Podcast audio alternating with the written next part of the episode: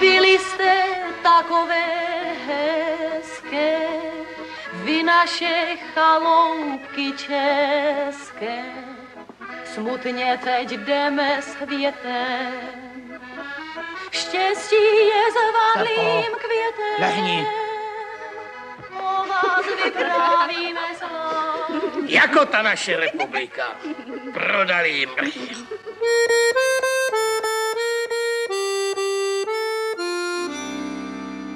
Druhá republika představuje krátké, ale významné období v historii Československa mezi 1. říjnem 1938 a 15. březnem 1939, tedy od Mnichovské dohody do německé okupace Čech a Moravy. Novým prezidentem se stal Emil Hácha, od jehož narození nás letos dělí 150 let. Dobrý den, o významu a fungování druhé republiky budeme dnes hovořit s našimi hosty, kterými jsou historici Jan Dobeš z Filozofické fakulty Univerzity Karlovy a Ústavu pro soudobé dějiny Akademie věd. Dobrý den. Jaroslav Rokovský z Filozofické fakulty Univerzity Jana Evangelisty Purkyně v Ústí nad Labem a zároveň z Ústavu pro studium totalitních režimů. Dobrý den. A je tady také historik Pavel Zeman. Dobrý den. Pánové, vítejte v historii CS. Okousali nás, jsme menší, ale aspoň sami pohromadě. Konečně bude v téhle republice pořádek.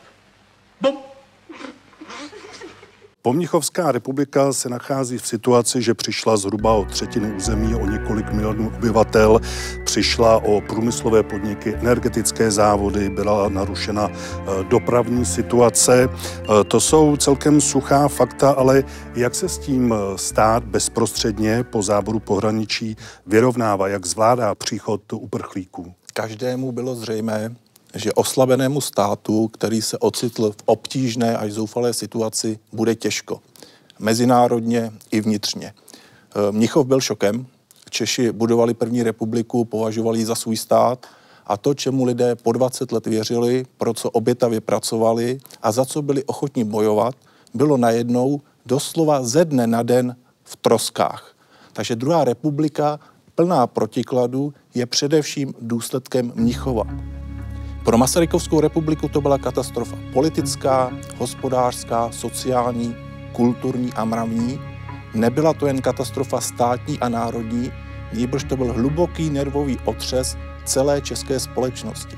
Ta byla od poloviny 19. století na vzestupu každodenní prací, vědomím, že něco umí, že obstojí v konkurenci jiných národů, získávala sebevědomí a víru ve své schopnosti to teď bylo spochybněno a ta budoucnost se stala nejistou, temnou ve stínu nacistického Německa.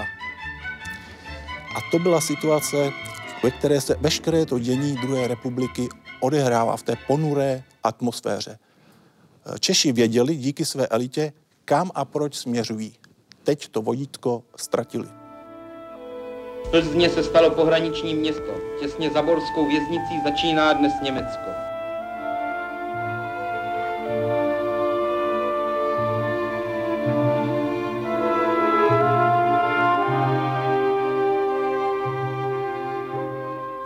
Plzeňáci se dívají od pohraniční čáry na Litice, osadu vzdálenou čtvrt hodiny od města, která již leží v cizí zemi. My jsme stále na podzim 1938 a z toho německého pohraničí, neboli tedy ze Sudet, odchází desetitisíce českých uprchlíků do vnitrozemí, přicházejí do měst, která se o ně musí postarat, zajistit jim ubytování, školu pro děti, stravování, pracovní příležitosti. Jak to ta města zvládají a kolik vlastně takových lidí z pohraničí do vnitrozemí přichází? Češi umí pomáhat, takže pomáhali i za druhé republiky českým uprchlíkům, brali to jako svoji povinnost, samozřejmou povinnost, takže do toho českého vnitrozemí mířili proudy uprchlíků, jednalo se přibližně asi o 200 tisíc běženců. Byli to Češi, ale byli to také Židé a němečtí antifašisté a tam ta už je situace komplikovanější než jenom u těch Čechů. a bylo třeba jim zajistit ubytování, stravování, práci a neodcházeli jenom z těch zabraných oblastí Německém, ale také odcházeli z Těšínska, Slovenska a podkarpatské Rusy. A ta pomoc se jim dostala jak z dola, tak z hora. To znamená, z dola existovala řada podpůrných a charitativních organizací, které tady působili už do Rakouska, Uhorska, působili za druhé republiky a pomáhali například Volné združení, což byl výbor na pomoc uprchlíkům, což byl Československý červený kříž, nebo mm, Československá obec Sokolska, nebo České srdce, což je už dneska už zapomenutá organizace. Takže v tomto ohledu pomáhali velice velkoryse. No a pak se pomáhalo i na té vládní úrovni. Byl zřízen Ústav pro péči o uprchlíky, který byl zřízen v listopadu 1938 a vedl ho tehdejší ministr eh, sociální péče a zdravotnictví Vladislav Krumpar a začal působit asi v polovině prosince a tam je evidováno asi tehdy v polovině prostě kolováno asi 150 tisíc uprchlíků a ten samotný ústav má vlastně takové čtyři odbory. Ten první se má zajistit to ubytování a, a stravování a zároveň má zajistit evidenci těch uprchlíků, včetně jejich majetku. Ten druhý odbor má zajistit těm nově příchozím uprchlíkům zaměstnání, třetí odbor případně vystěhování do jiných zemí a ten čtvrtý odbor řešil otázku finanční, protože mnozí přicházeli jenom s tím, co vlastně unesli nebo co si naložili na své vozy a je třeba říci, že do toho vnitrozemí nepřichází jenom státní zaměstnanci, to zná poštovní úředníci, učitelé, železničáři. Moji dva dědečkové železničáři. Vaši dva dědečkové železničáři, ale také podnikatele a živnostníci, kteří tam ovšem zanechali své majetky. Já když vás poslouchám, tak vlastně ta situace je prakticky totožná s tou situací dnešní, kdy je třeba postarat se o uprchlíky z Ukrajiny. E, ty nástroje, které jste vyjmenoval, ty fungují i dnes. Já myslím, že je to podobné, ale uvidíme, jestli se o to dokážeme tak stejně dobře postarat, v podstatě jako dokázala ta druhá republika, která byla v mnohem obtížnější situaci, než jsme my dnes. Vylezte si tam radši dřív. Radši se moc neukazovat. Děkuji vám, pane přednosto. Opatrnosti nikdy nezbývá. Prosím vás, co je to tam vzadu na tratí u hranic? Tam? Ještě přijede jeden vlak. A navíc už nečekám. Jo. To bych mohl čekat na smrt. Já jsem tam v té kanceláři tak sám, no to je hrůza. Ještě jednou zvednu plácačku a vyskočím na poslední vagón. Já jsem celý vycucaný, paní. Jsem až na dně. Co já jsem prožil v těchto dnech na tomhle nádraží, no to je hrůza. Tak zdar. Jirko, tak v tomhle jezdějí krávy. A teď v tom pojedeme my. Ono je asi by bylo potřeba trošku přiblížit, co se tehdy v tom našem pohraničí dělo, proč ty e, lidé vlastně utíkali. E, tam vlastně v celém tom roce 38 se velmi výrazně projevovala konfrontační politika velké většiny československých Němců vůči všemu českému. A tato konfrontační politika se dá říct vyvrcholila mm, po projevu Adolfa Hitlera 12. září na eh, sjezdu nacistické strany v Norimberku, kde už otevřeně vyhrožoval Československu vojenským vpádem. Na tento Hitlerův projev eh, reagovali sudetoněmečtí ordneři eh, prudkou eskalací násilí došlo asi na 70 místech v našem pohraničí k ozbrojeným útokům.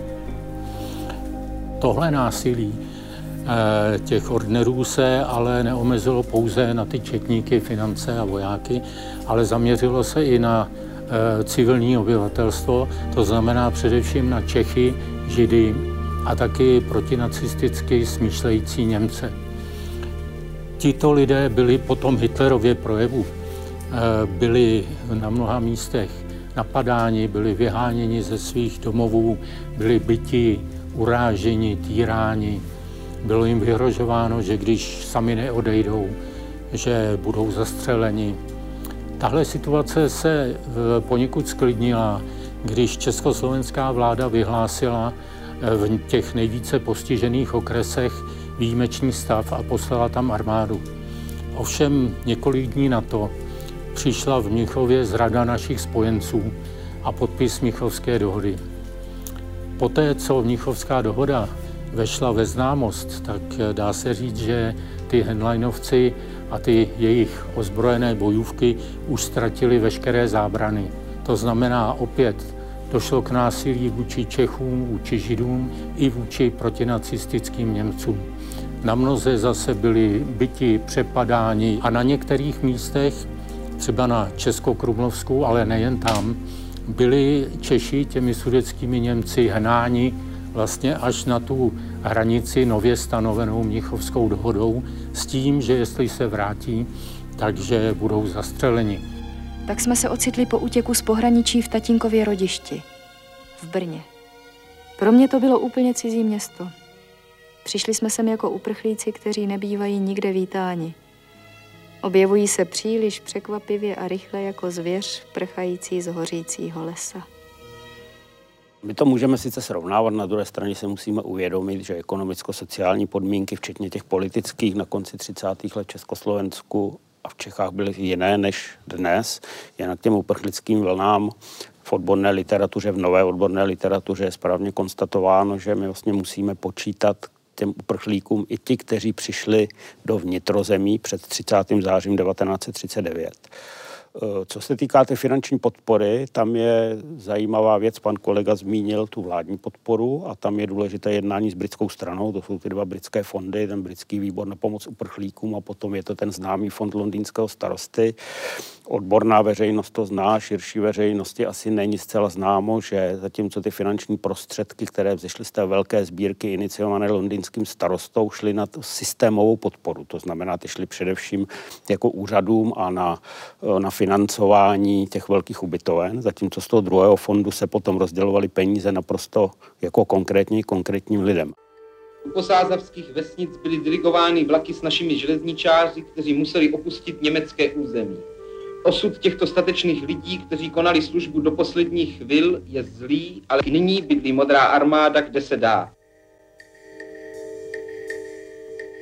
Když se podíváme na celková čísla, které vychází nejen z údajů toho úřadu pro uprchlíky z konce července roku 1939, který hovoří o tom, že až do roku 1939 dohromady je to přes 400 tisíc osob. To znamená z celého území Československa a potom samozřejmě z toho okleštěného území.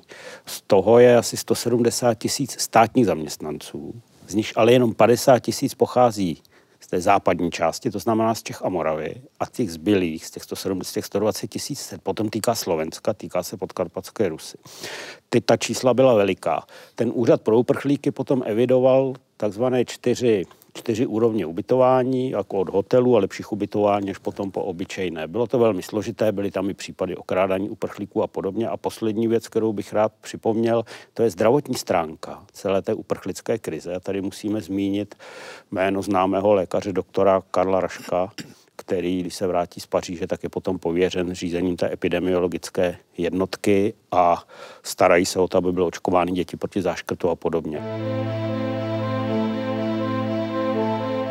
Praze přijíždělo nejvíc vlaků s těmi uprchlíky na to Masarykovo nádraží, kde uh, jim pomáhali různí dobrovolníci. Musíme si uvědomit, jaká byla situace. Ti lidé pozbírali často jenom to nejnutnější, takže přijeli do té Prahy a neměli většinou co jíst, neměli kde spát, neměli základní hygienické potřeby a navíc to nádraží bylo přeplněno těmi uprchlíky, protože oni nevěděli, kam mají jít.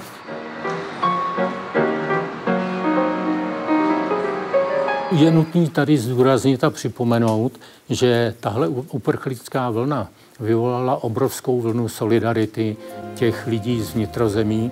Během několika dnů se podařilo různými sbírkami dát dohromady několik milionů korun. Lidé přinášeli také potraviny, přinášeli e, oblečení, hygienické potřeby, léky a prostě všechno, co bylo potřeba. Problémy byly taky s umístěváním dětí do škol, protože samozřejmě kapacity škol byly nějaké a najednou, když tam přijde větší počet nových dětí, může to být problém. Takže, ale v zásadě se dá říct, že ta eh, vláda, ta republika se s tím nějak vyrovnala, i když samozřejmě to nebylo ideální.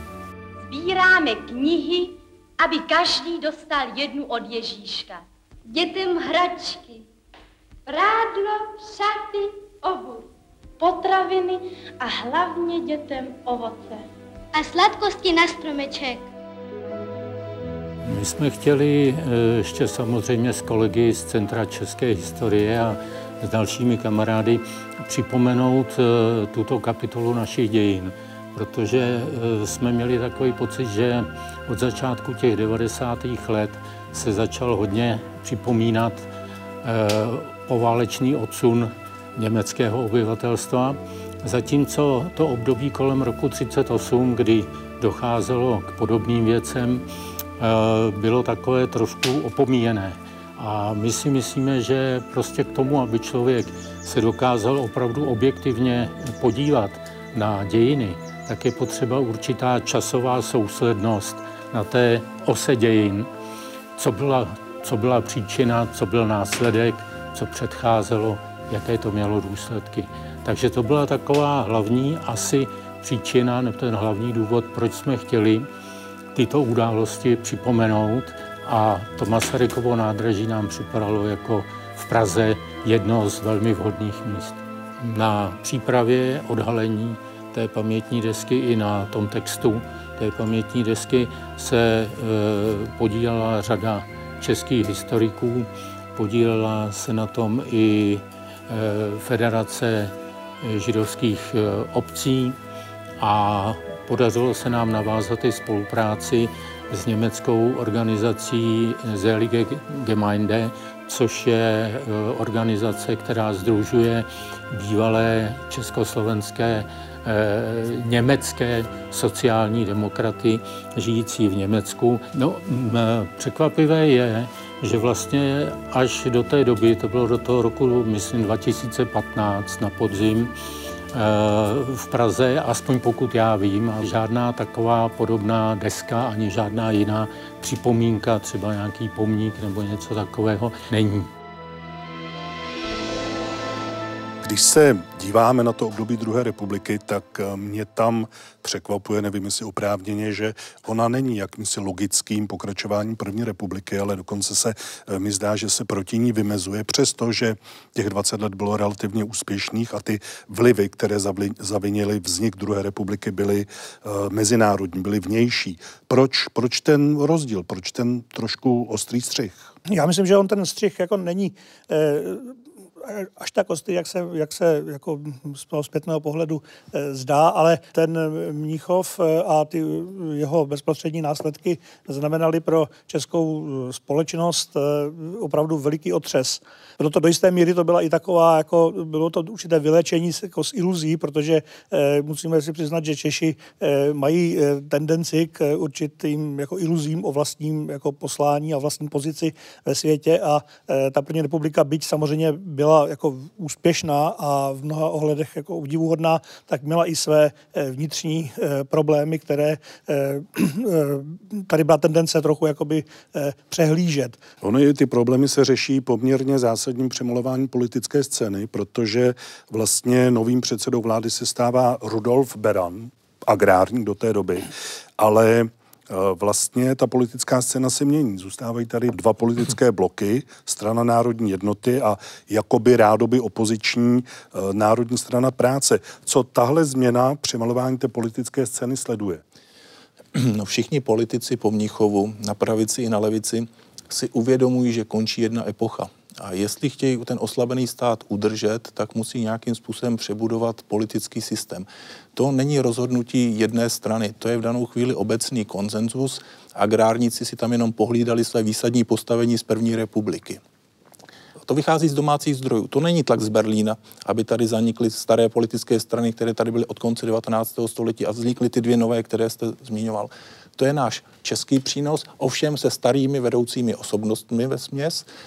A tady samozřejmě byla možnost, že tady zůstane jedna jediná politická strana, což by v danou chvíli tomu Berlínu vyhovovalo, ale proti tomu se postavil předseda agrární strany Rudolf Beran a předseda sociální demokracie Antonín Hampel a vlastně oprášili tu prvorepublikovou spolupráci z rudozené koalice.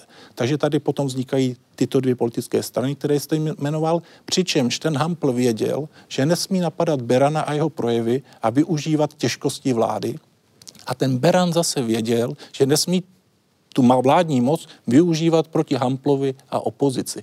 Takže oba dva spolu vlastně uzavřeli gentlemanskou dohodu, v podstatě podáním ruky. Takovou opoziční smlouvu. Takovou opoziční smlouvu. A oba dva ji dodrželi do 15. března 1939. Zvláště Rudolf Beran to měl ještě těžší v té straně národní jednoty, než uh, v Národní straně práce Antoní Hampl a oba dva za to také zaplatili. Abych tomu jenom dodal, jak tady správně kolega Rokovský připomněl, že tak, jak na té politické scéně najdeme připomenutím té rudozelené koalice jistou kontinuitu v úvozovkách, takhle potom kontinuitu najdeme i u jiných problémů, a to je národnostní politika. To je vlastně nevyřešený vztah jako většinových Čech a Slovenska, to je to nezřízené župní zřízení a podobně. No a pak je to pochopitelně národnostní politika, je to vztah česko-německý, jakkoliv musíme před závorku potom samozřejmě jako uvést, že nejpozději od roku 1933 je prostě uměle řešen, uměle řešen z Berlína a podporován sociálně hospodářskou krizí. Takže i když ten šok byl velký, jak tady správně kolega Rokovský připomněl, tak jisté kontinuitní prvky nejen na té politické úrovni, i na té úrovni národnostní politiky a další prostě jsou. Světová bouře urvala nám kus státní podstaty, ale nepřestal žít i národ. Jedna jediná povinnost je před námi. V nových hranicích vybudovat nový náš národní stát a v něm obrodit český lid duchu poctivé národní jednoty. Jaké tedy mělo být směřování Československa v téhle době? Protože západní demokracie v Mnichově zklamaly, tak jaké mělo být to východisko? Mělo být eh, v užší spolupráci s Německem, aby jsme, abychom předešli ještě větším problémům? Ta druhá republika je nesena eh, takovým jako zklamáním z té liberální demokracie. Liberální demokracie eh, v očích tehdejších současníků vlastně zklamala, selhala a hledali se alternativní eh, koncepce. Ukázalo se, že liberální demokracie prostě není schopna řešit aktuální politické, mezinárodně politické, ani vnitropolitické a vlastně ani ekonomické problémy. Stále ještě byla živá vlastně vzpomínka na velkou hospodářskou krizi z 30. let. A hledali se tedy alternativy. Eh, ty alternativy se hledaly eh, v tuto chvíli na podzim 38, řekněme na takové jakoby pravé straně spektra, jako v oblasti jako konzervativní, eh, oživovaly se instituce tradiční společnosti, eh, tedy katolická církev, eh, šlechta eh, a takzvaná třetí republika, vlastně potom třeba v letech 45-48, je v mnoha ohledech vlastně trochu podobná té eh, druhé. Eh, jednak v tom hledání té alternativy, tam se teda hledá už jako jinde zase ta alternativa a eh, i v tom, řekněme, omezení toho eh, politického spektra. Že? Tady ty zmíněné dvě strany, eh, které, o kterých jste mluvil, které, jsme, eh, které tady zazněly, tam si myslím, že je důležité si se trošku pozastavit u těch jejich názvů. Eh, strana národní jednoty a Národní strana práce. Obě mají teda v to adjektivum národní, což, eh, což dokládá ten eh, zvýšený důraz na národ, na národní myšlenku, na to udržení národa, ale důležitá jsou, myslím, i ta substantiva, ta, ta jednota a práce. Jo? A jednota a práce jsou vlastně jako takové koncepty, cesty, které, kterými ten národ otřesený, ohrožený má jít. Pomocí zjednocování a pomocí práce se má ten národ jakoby vlastně sebrat z toho otřesu a v tom, v tom se spatřuje ta e, budoucnost. Ona vůbec ta klasická parlamentní demokracie nezažívala ve 30.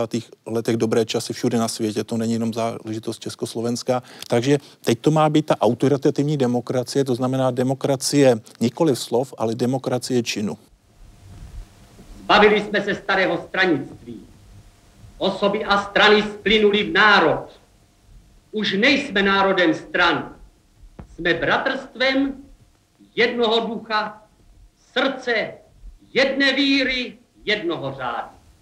Ono je to období, kdy je omezen manevrovací prostor parlamentu, nedodržuje se úplně ústava, je vydán zmocňovací zákon, který umožňuje prezidentovi a vládě vládnout právě bez parlamentu a zavádí se tvrdá cenzura. Například zakazuje se hrát eh, Čapkovu eh, bílou nemoc. Co, co všechno to ukazovalo? Na co to byla reakce? Co to vyvolávalo?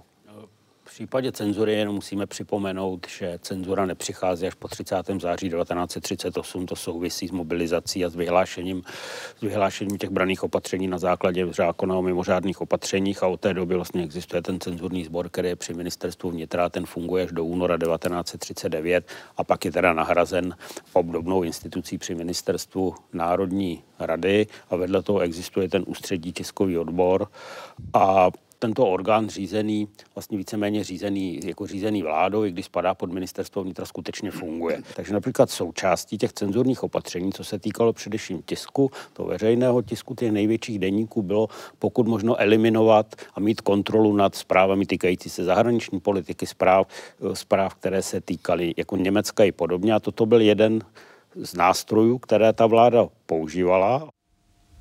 Lidu chceme vrátit důvěru ke státu a k jeho vedení.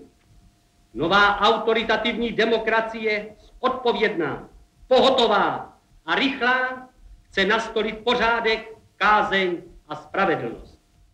Vy jste se ptal, jaký režim vlastně je ta druhá republika. Já bych řekl, že to je prostě režim takového omezeného pluralismu a e, měl bych se dopustit, nebo mohl bych se dopustit určité aktualizace, která samozřejmě vždycky má e, svoje určité limity, e, tak bych e, řekl, že je to něco jako taková neliberální demokracie, kterou, jak vidíme dnes poměrně úspěšně, tedy v Maďarsku nastoluje Viktor Orbán. Nechci to, samozřejmě je tady mnoho rozdílů, ale zdá se mi to jako celkem trefné označení. Ostatně ty dvě strany, které jsme tady zmínili, že to, u nich se nepředpokládalo, že se budou aspoň v dané chvíli střídat u moci. Tam se předpokládalo strana národní jednoty, ta bude vládnout a ta strana práce měla představovat jakousi takovou konstruktivní opozici. Druhá republika trvala krátce, je to pět a půl měsíce, takže ona se nestačila vyprofilovat. Když se podíváte na nejnovější politologické a další práce, to znamená ty typologie autoritativních režimů, zmiňme jenom Lincovu práci, tak vlastně zjistíte, že žádné z těch typologií ta druhá republika jako nevyhovuje, protože tam najdete spoustu příkladů, tam směřování k autoritatismu, tam směřování k totalitarismu, tam naopak snahy o zachování třeba zbytku liberální to, demokracie. Vy hovoříte, krásně označil historik Robert Kvaček jako 13. komnatu české historiografie. Je to složité. A ještě bych si dovolil jednu věcnou poznámku zpátky té cenzuře, protože na to jsme vám také neodpověděli. Samozřejmě, že pod velkým tlakem se, se ocitla levicová kultura, liberálně orientovaný kulturní tvůrci a podobně. To je, to je samozřejmě ukončení činnosti nejen osvobozeného divadla, to je ukončení, to je ukončení i nelevicových tiskovin, to znamená těch legionářských činů a dalších, pochopitelně. Jsou stovky novinářů, kteří přijdou o místo, jsou tam tlaky na ty redakce a podobně. A ty cenzorní zásahy se týkají filmů, týkají se samozřejmě literatury, týkají se i divadel. Předseda správní rady elektrických podniků, inženýr Eustach Melcer, podávám několik informací o stavbě podzemní dráhy v Praze. V živém středu města zbývá jediné řešení. Podzem. Tak, jak to již dělají řadu let v zahraniční velkoměsta. Proto i Praha přistupuje k vybudování podzemní rychlodráhy. 4 tisíce lidí nalezne na stavbě po tři roky zaměstnání. A tak věřím, že bude-li zachován mír, a nezhoršily se naše hospodářské poměry, za tři až za čtyři roky budou jezditi Pražané z Dejvíc na Vinohrady, ze Smíchova do Karlína pod zemi. Pojďme se podívat teď ještě na problém, který už jsme tady naznačili, to je zaměstnávání uprchlíků z pohraničí a vůbec eh, snaha vytvořit další pracovní místa.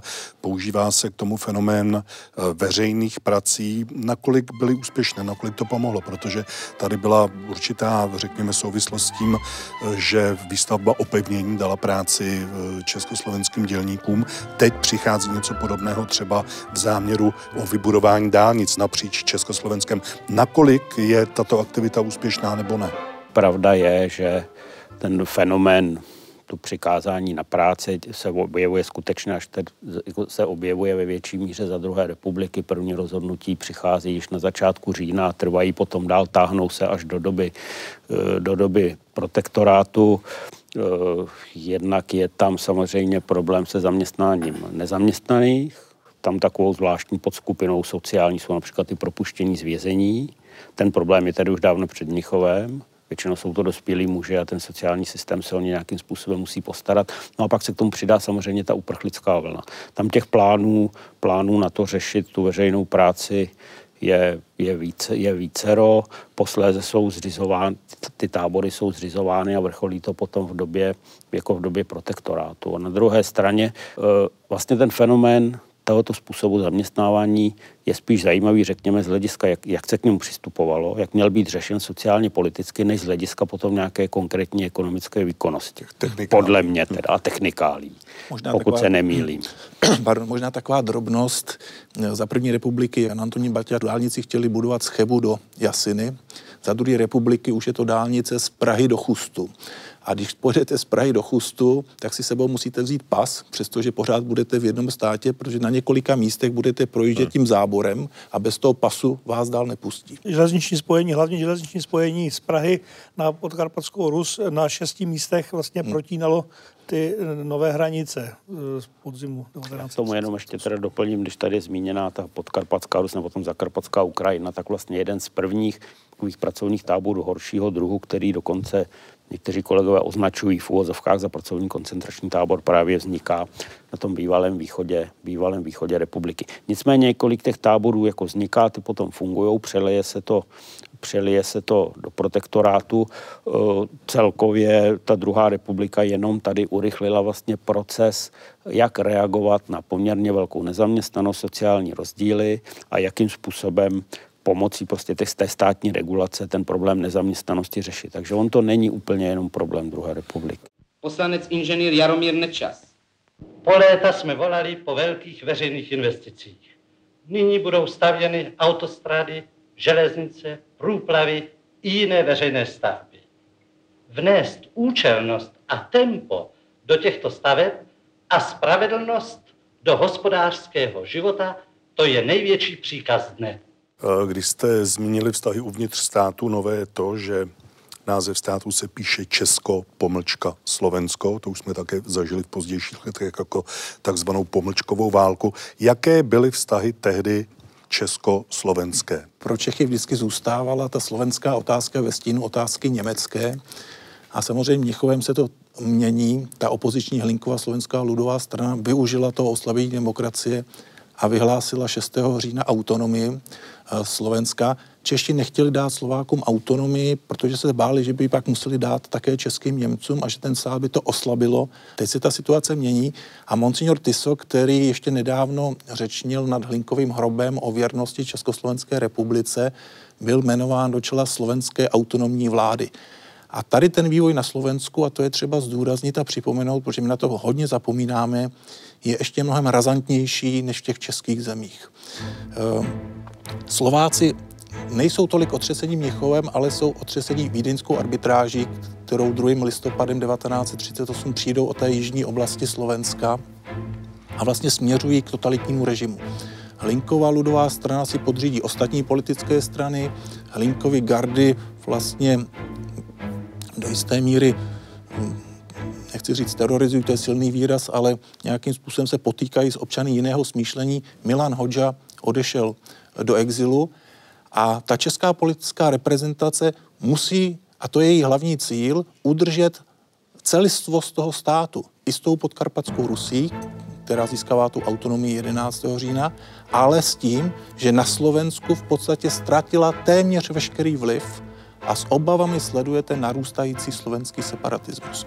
Ty podmínky, jaké byly eh, tady, eh, jaké nastaly vyhlášením té slovenské autonomie a eh, ty poměry, které v rámci té slovenské autonomie vládly, které kolega Rokovský naznačil, podle mého názoru vlastně eh, činili eh, další existenci Československa v téměř jako mm, nemožnou, protože eh, takhle prostě stát, který měl tvořit nějakou jednotu, nějaký celek, prostě nemohl existovat. Protižidovská opatření například na Slovensku byla mnohem razantnější a opravdu tedy tam ten eh, proces, postup k, tomu, eh, k autoritativnímu eh, režimu byl mnohem rychlejší a takový jako jednoznačnější. Na co bych chtěl upozornit je to, že tady vznikly vlastně slovenské národní orgány, slovenský sněm, slovenská vláda, což je něco, co si potom zase vlastně Slováci, čehož se Slováci nechtěli vzdát a což si, co si vlastně udrželi teda i potom v osvobozeném Československu. Co je jasné je, že v tuto chvíli vlastně končí ten koncept čechoslovakismu, že? ten, který teda byl už i předtím eh, jako spochybňován eh, a nebyl přijímán rozhodně jako eh, jednoznačně, tak teď je jasné, že, že končí. Slováci jsme od rodu, slovenskému národu, nebude z nás ani jeden nikdy na škodu. Slováci jsme od rodu, slovenskému národu, nebude z nás ani jeden nikdy na škodu. Vezmeme si balašky, ta Tisová slovenská autonomní vláda tu vídeňskou arbitráž přiškla jako vinu těm Čechům, že to je vlastně výsledek těch 20 let hmm. a zároveň tedy ten radikalismus třeba slovenční medici na Univerzitě Komenského v Bratislavě, tak nechtěli, aby jim přednášel nějaký Čech, univerzitní profesor a nesměl tam být samozřejmě v té posluchárně už žádný žid. Takže ten vývoj tam mnohem razantnější, opět musím zdůraznit, než v českých zemích a udržet ten stát bylo pro kohokoliv velice těžké. Ještě bych tomu dodal tam ze strany slovenské politické reprezentace a hlavně toho pravého spektra od začátku 20. let. Tam není spochybnění té státnosti jako takové, tam je problém nenaplněných slovenských ambicí uvnitř toho jednotného státu a teď je jedno, jestli se budeme bavit o žutním zřízení nebo nějaké federalizaci, autonomii a podobně. E, jiná situace potom je už v době Mnichova a po Mnichovu, tam e, vlastně dvakrát, dvakrát Slovensko podnikne, být neoficiálně vlastně jako kroky opustit ten společný stát, ale to je pod tím vnějším tlakem. To znamená, poprvé je to v době e, hrozící války s Německem, kdy tam ta část, část e, Hlinkovy gardy podnikne jednání s polskou stranou, je případně Slovensko je ochotno se v případě té prohrané války připojit k Polsku, jako takové a tím pádem opustit ten společný stát. Pak je to známé jednání e, Tuky v únoru 1939 jako v Německu, kdy už jednoznačně teda Tuka hovoří o tom, že e, Slovensko byť reprezentuje jenom část té politické reprezentace Hlinkovy lidové strany, té radikálně nakloněné, tak tvrdí, ano, jsme ochotní pod egidou Německa vytvořit samostatný slovenský stát a to se potom zase stane pod tlakem Berlína, potom 14. března 1939. 14. marca 1939 ministerský predseda doktor Jozef Tiso po zasadnutí slovenského sněmu v mene Božom a z národa vyhlásil samostatný slovenský štát. Vďaka všemohúcemu. Zmínili jsme tady pojem antisemitismus. Eh, jak se protižidovské postoje provují v praxi, protože dokonce se objevuje koncept českého árijství. Kde, kde to vzniká? Antisemitismus asi nejvíce odpuzuje na druhé republice a tam těžko to nějakým způsobem bránit nebo stavit se do této pozice. Eh, ta nevraživost vůči Židům byla jak za Rakouska, Uherska, tak za první republiky, akorát se o ní neslušelo mluvit. Teď ovšem zapadly ty zábrany a let kdo ztratí glánc. Ono se to většinou přisuzuje stereotypně vládě, ale tam bych řekl, že ta se snaží ty vážně spíše tlumit a krotit. Velká potíž je v tom, že to vyvěrá z dola, z občanské společnosti a lékaři, právníci, inženýři vylučují ze svých řad židy, a tlačí na vládu, aby se tím nějakým způsobem zabývala. Český advokát si řekl, co se stane, když zmizí nedaleká advokátní kancelář mého židovského spoluobčana. Jeho klientela přejde ke mně a já budu mít větší zisk. Takže já myslím, že tohle to byl ten hlavní motiv, to ono české, budu z toho něco mít. Nebyl to pragmatický přístup. Pragmatický přístup. Nebyl to motiv rasový, ale snaha v podstatě likvidovat konkurenci. Takže ta vláda musí čelit tomu sílícímu tlaku z Berlína, židovské otázce, ale zároveň z české společnosti, včetně jejich elit. Ale myslím, že tady hraje roli i ta e, představa v části, e, části intelektuálů, těch, kteří se dostávají ke slovu, o tom, že vlastně ta demokracie, která, e, kterou, ta liberální demokracie, kterou ta druhá republika jako odvrhuje, že je vlastně židovská, že to je vlastně jako prostředí a systém, který je spojen s židy zejména s naším největším sousedem, Německem, chceme a budeme žít v přátelství, které diktuje nám nejen pohled na mapu Evropy, ale i rozum a tisíce společných zájmů, které máme se sousední říší. Pojďme se podívat ještě na dvě osobnosti, které jsme tady zatím eh, moc prostoru nedali, eh, které stály v čele Československa, ať to byl premiér Rudolf eh, Beran anebo prezident Emil Hácha. Z mého pohledu je spojovalo to, že oni se do těch funkcí nějak moc nehrnuli, ale nakonec tedy se jich ujali. Jak si v tomto kontextu, o kterém tady hovoříme, jak si vedli? Příběh Emila Hachy je bohužel nešťastný, nešťastný příběh bývalého špičkového soudce a předsedy správního soudu. Uvádí se, že do nástupu funkce prezidenta na podzim no, listopadu 1938 byl zdrav. Ono to úplně není pravda, tam ty jisté problémy s arteriosklerózou se u něj objevují. Již v roce 1937 prožívá tam rodinný šok v podobě rozvodu dcery, zemřel úmrtí manželky a tam potom ten tlak, to rozhodování v kombinaci s jeho postupně zhoršujícími se zdravotními problémy podle, podle mě velmi výrazně ovlivnili jeho prostě další fungování. Je to samozřejmě no ze 14. na 15. března 1939 a další, další kroky, přesto, že se potom v době protektorátu v letech 1940-41 snaží řadě lidem, řadě lidem pomoct a podobně. E, asi symbolicky ten problém zdravotního stavu Emila Háchy, o kterém já se domnívám, že tam sehrál poměrně významnou roli, eh, tak to symbolicky pojmenoval Národní soud po válce, který nakonec Emila Háchu nesoudil. Přestože ta žaloba se připravovala, tam bylo konstatováno, že pokud by byl vůbec souzen, tak jenom začiny do roku 1943. No, na to očekávání po... byla poměrně velká, protože i třeba Eduard Bas píše, není pro nás větší vnitřní bezpečnosti, než že v čele stanul nám strážce ústavy. Čili tam ta očekávání v, u osoby Háchy byla, byla poměrně A... veliká. Eh, on je prostě, bylo v jeho je naplnit? Zřejmě ne.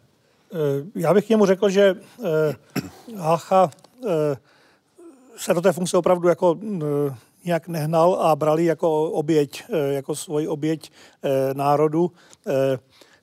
A rozhodně když vezmeme to období druhé republiky, tak v tomto období rozhodně všemi silami, které měl a kterými disponoval, se snažil eh, udržet tu republiku, řekněme, jako takový slušný stát a řadu těch jako negativních eh, rysů, o kterých jsme tady eh, se zmiňovali, řadě těch negativních rysů se snažil bránit a hm, samozřejmě ta situace byla taková, že se mu to úplně jako nemohlo podařit a sám měl jistě eh, vůči té parlamentní liberální demokracii měl jisté jako eh, výhrady už i z dřívějška, eh, ale rozhodně se snažil udržet Československo jako stát, který se nebude blížit v žádném ohledu třeba nacistickému Německu.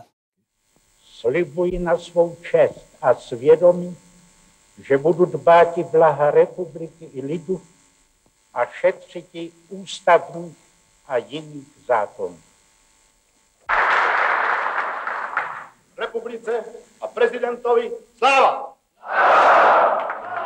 Tak já pocházím z rodiny, která eh, na přelomu 19. a 20. století byla to v podstatě celá linie právníků. Můj prapradědeček byl prezident eh, trestního soudu, doktor Josef Hoffman, druhý můj pra, pradědeček byl prezident civilního soudu, doktor Jan Dvořák. A e, ty měli moji babičku a sestra e, její maminky, e, také dcera, samozřejmě teda pana Josefa Hoffmana, si vzala doktora Pantučka, který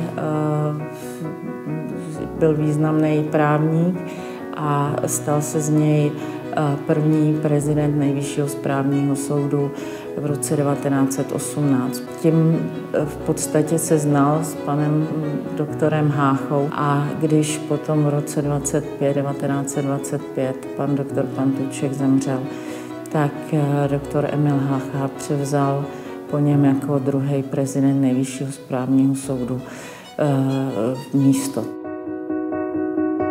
A když potom byl jmenovaný eh, pan eh, Hácha prezidentem republiky Československý, tak eh, mu vdova po doktoru Pantůčkovi, moje brateta, A Marie Pantůčková napsala gratulaci a na základě toho on jí potom odpověděl a mimo jiné píše, můj osud není závidění hodný.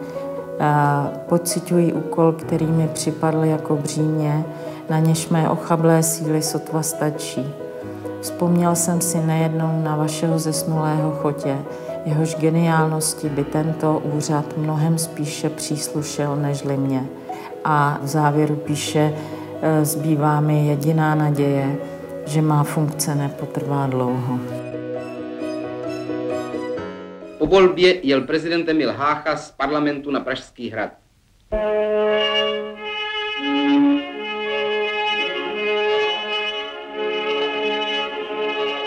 Babička Háchu znala velmi dobře. Eh, přijížděl občas navštívit tetu Pantučkovou do Škvorce, kde Pantučkovi bydleli. Už tehdy to byl starý unavený muž. Měl huňaté dopředu naježené obočí a tetička říkávala, že vypadá jako čert. Byl skromný, tichý a velice milý. Po smrti tety Pentůčkové jsem si vzala dopis, němž jí děkoval za blahopřání k jmenování prezidentem Pomnichovské republiky.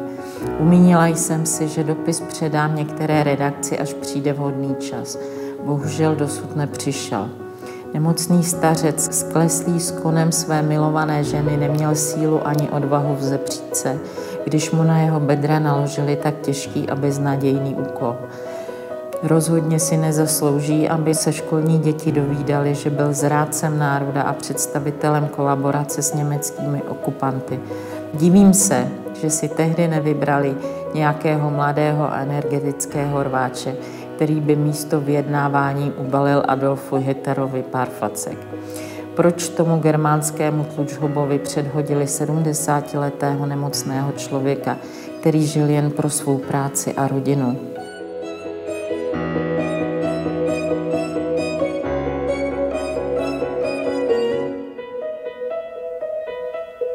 Byl v tomto směru podobný osud nebo přístup Rudolfa Berana? Já myslím, že v danou chvíli to bylo podobné, že ani ten Rudolf Beran se nedral do popředí, on se učil, vyučil vlastně politickému řemeslu u Antonína Švehly a tam se vyučil u opravdového mistra a myslel si, že tu politiku bude dělat stejným způsobem, ale to už ve 30. letech prostě nebylo možné.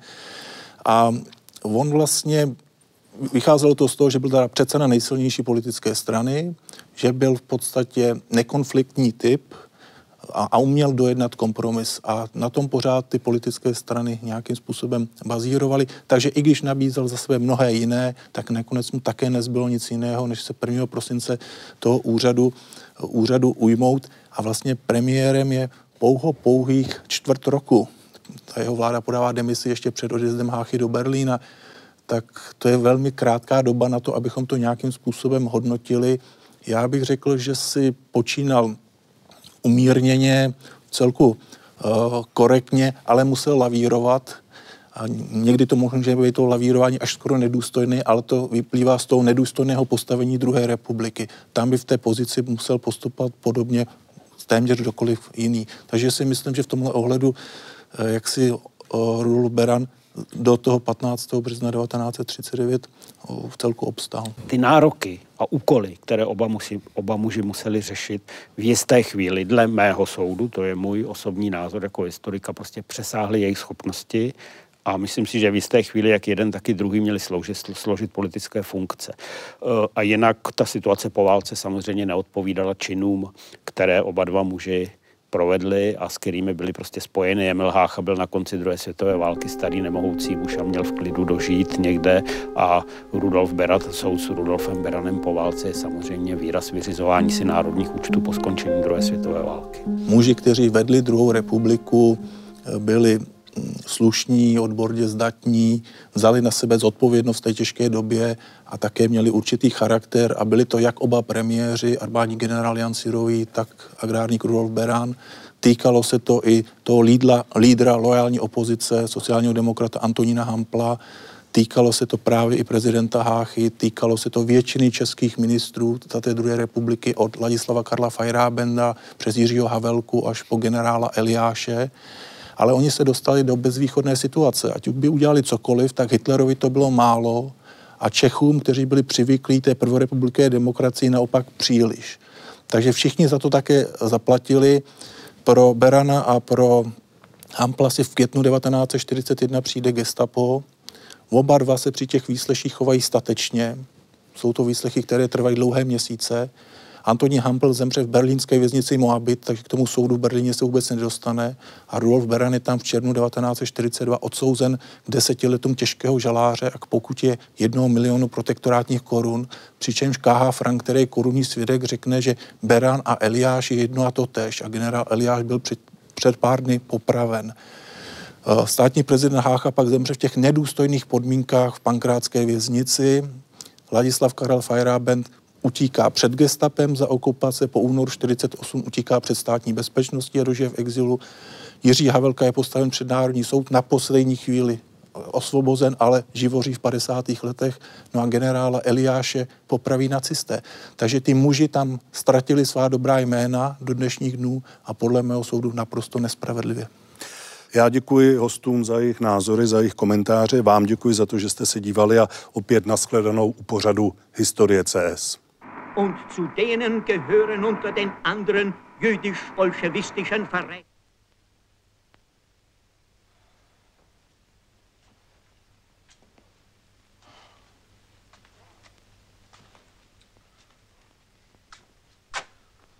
Si tu mašluješ barvičky a jako by se nic nedělo.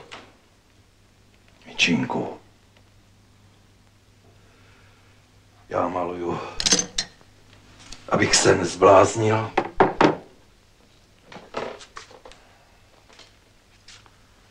Já vím. Ale nesmíme se vzdávat.